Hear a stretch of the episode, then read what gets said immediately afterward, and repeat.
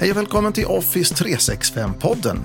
I det här avsnittet så ska vi prata om två stycken nya funktioner i Microsoft 365, nämligen Microsoft 365 Backup och Microsoft 365 Arkiv. Jajamän. Och sen ska vi göra en ny bekantskap i Microsoft Office-familjen. Ja, det är inte en ny applikation. Det är ett nytt standardtypsnitt. Och så blir det som vanligt nyheter. Välkommen!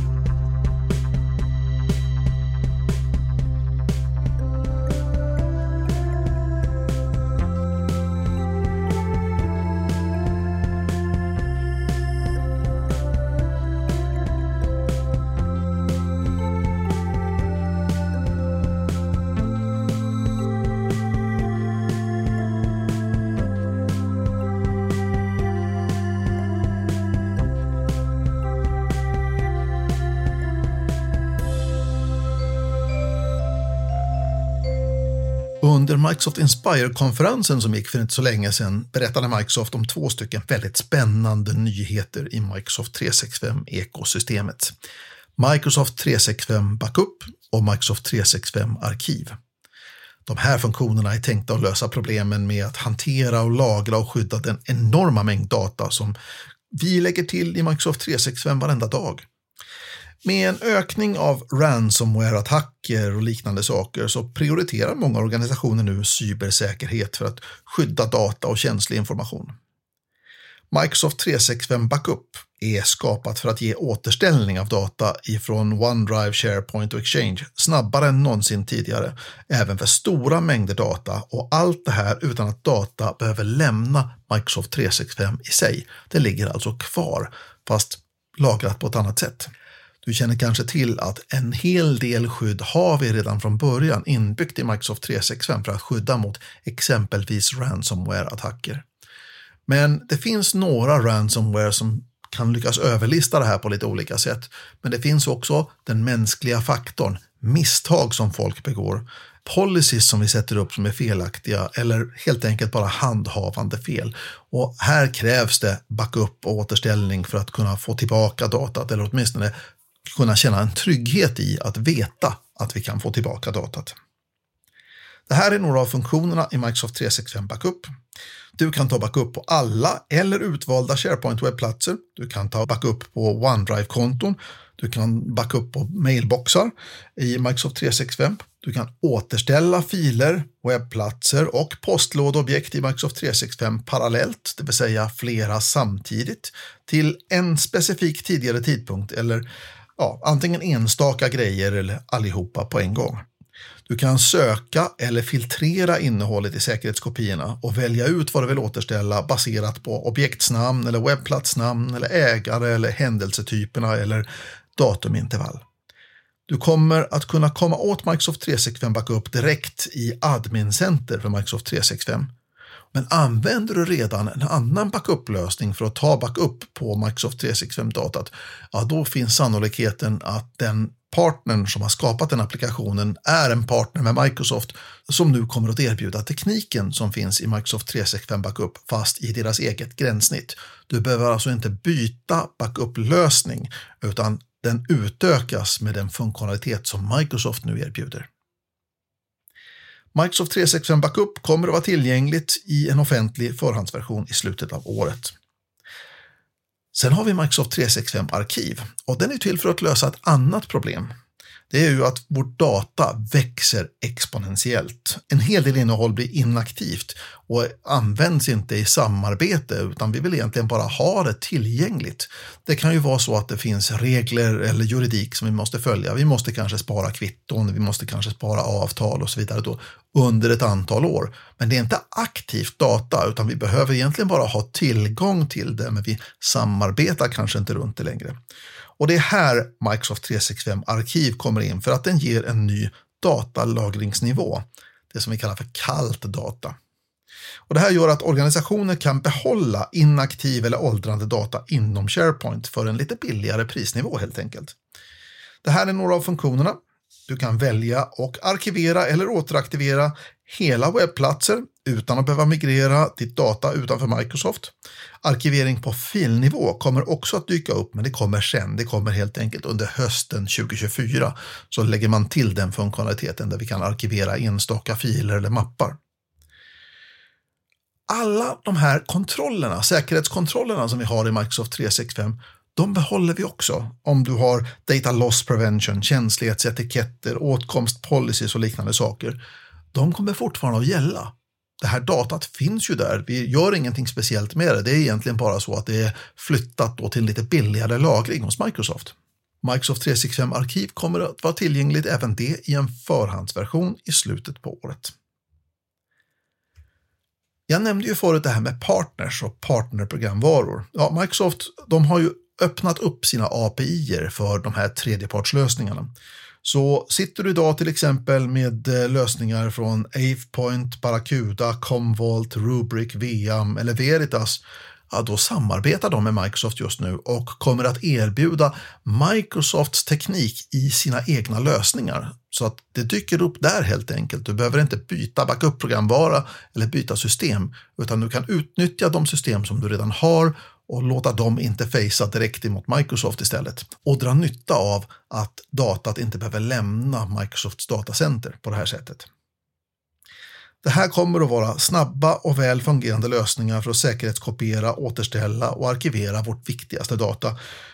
Och som sagt, någonstans i slutet på året, ja, då kommer vi att se de här grejerna i Admin Center. Det är dags att säga hej till en ny bekantskap i Microsoft Office-familjen. Inte en ny app, men Microsoft har presenterat en ny standardfont för Office-programmen och den heter Aptos. Det här är första gången på över 15 år som Microsoft byter ut sin standardfont, så det här är en stor grej. Sist det hände var när Microsoft valde Calibri som standardfont i Office 2007. Och innan dess så var det Times New Roman, kommer du ihåg den?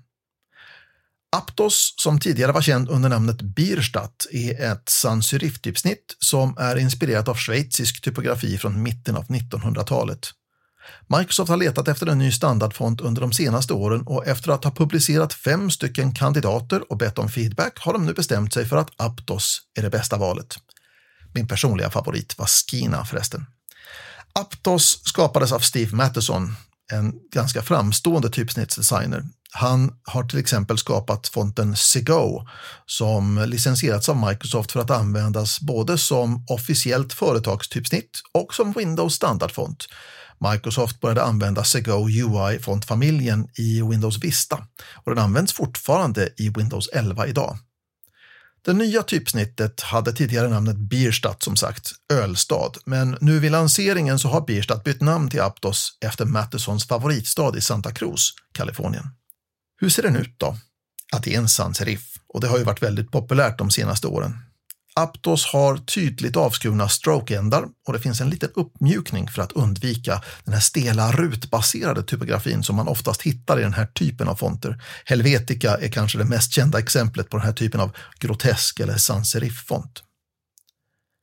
Även om Aptos kommer att ersätta Calibri som standard så kommer Calibri fortfarande vara tillgänglig högst upp i en ny fontmeny som bara är tillgänglig på webben till att börja med, och det tillsammans med sina föregångare Times New Roman och Arial. Calibri har varit Office standardfont sedan lanseringen av Office 2007 när den ersatte Times New Roman, det har vi redan sagt. Calibri används så mycket att den till och med blev ett nyckelbevis i en korruptionsutredning kring Pakistans premiärminister 2017. Den skandalen, Fontgate, handlar om korruptionsutredningar efter Panama Papers-läckan. Premiärministerns dotter gav bevis för sin oskuld med dokument daterade i februari 2006. Problemet är att dokumenten använder, just det, Calibri. Även om Calibri existerade redan 2004 så är det rätt osannolikt att den skulle ha använts i officiella handlingar innan den började spridas med just Office 2007. Alla har inte använt Calibri sedan 2007 förstås. USAs utrikesdepartement bad till exempel sina anställda att börja använda Calibri i sina PM tidigare i år. Utrikesdepartementet har använt Times New Roman sedan 2004. Och med tanke på att det tog dem hela 16 år att byta över till Calibri så kommer de förmodligen att dröja en stund innan de byter till Aptos. De andra 4 typsnitten som inte valdes som standard, Grandview, Seaford, Skina och Tenorite kommer fortfarande finnas tillgängliga i Office, och Microsoft behåller till och med Bierstadt-fontnamnet i fontväljaren för de som kanske redan har blivit bekanta med Bierstadt.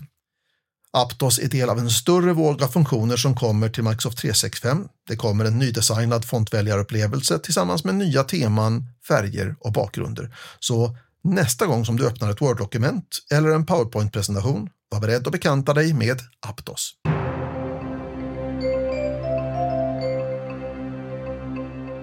Dags för nyheter i Office 365-podden. Microsoft Clipchamp är en videoredigeringsapplikation som redan finns för privatpersoner med Microsoft Accounts. Men nu kommer tjänsten för Microsoft 365-kunder. Clipchamp erbjuder funktioner som att trimma eller sammanfoga videoupptagningar sparade på OneDrive eller SharePoint. Det kan vara mötesinspelningar, skärminspelningar eller inspelningar med webbkameror. Du kan lägga på text, du kan göra effekter. Alla videor du redigerar lagras säkert på OneDrive eller SharePoint och kan delas med andra precis som vilket dokument som helst. Du kommer åt Clipchamp via nymenyn i OneDrive eller SharePoint eller i våfflan, det vill säga applikationsmenyn på Microsoft 365 startsida. Och Clipchamp ingår i Microsoft 365 E3, E5, Business Standard och Business Premium. Och den här dyker upp någon gång mellan augusti och oktober. Notera att det finns en app i Windows 11 som också heter Clipchamp. Och den kan för närvarande inte användas i Microsoft 365. Det här kan vara förvirrande för användare, så se till att informera eller kanske till och med blockera Windows 11-appen. En del av oss kanske använder X. På grund av tjänsteförändringar och förändrade regler för tredjepartsåtkomst så har Microsoft stängt av alla kopplingar till tjänsten som tidigare kallades för Twitter. Microsoft är inte ensam om det här och som tidigare Twitter-användare känns det lite tragiskt att se hur den här användaren faktiskt står i lågor. Nu stärker Microsoft säkerheten för sina molntjänster för att bättre skydda mot cyberhot. I samband med organisationen CISA så kommer Microsoft att erbjuda utökade säkerhetsloggar utan extra kostnad. De här loggarna ger viktig insikt i säkerhetshändelser och hjälper till vid digitala forensiska undersökningar. Microsoft Purview Audit kommer att utökas för att inkludera fler typer av loggdata och dessutom förlängs standardlagringstiden för loggar från 90 dagar till 180 dagar och även det utan extra kostnad. Och de här uppdateringarna kommer att rullas ut till alla Microsofts kunder med start i september 2023. Och det var nyheterna.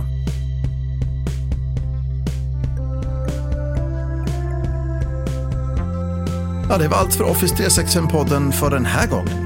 Jag heter Mats Warnolf. Har du frågor, tankar och idéer får du jättegärna höra av dig på office365podden@warnolf.net. Annars hittar du mig enklast på LinkedIn. Ha en riktigt trevlig vecka. Vi hörs snart igen. Hej!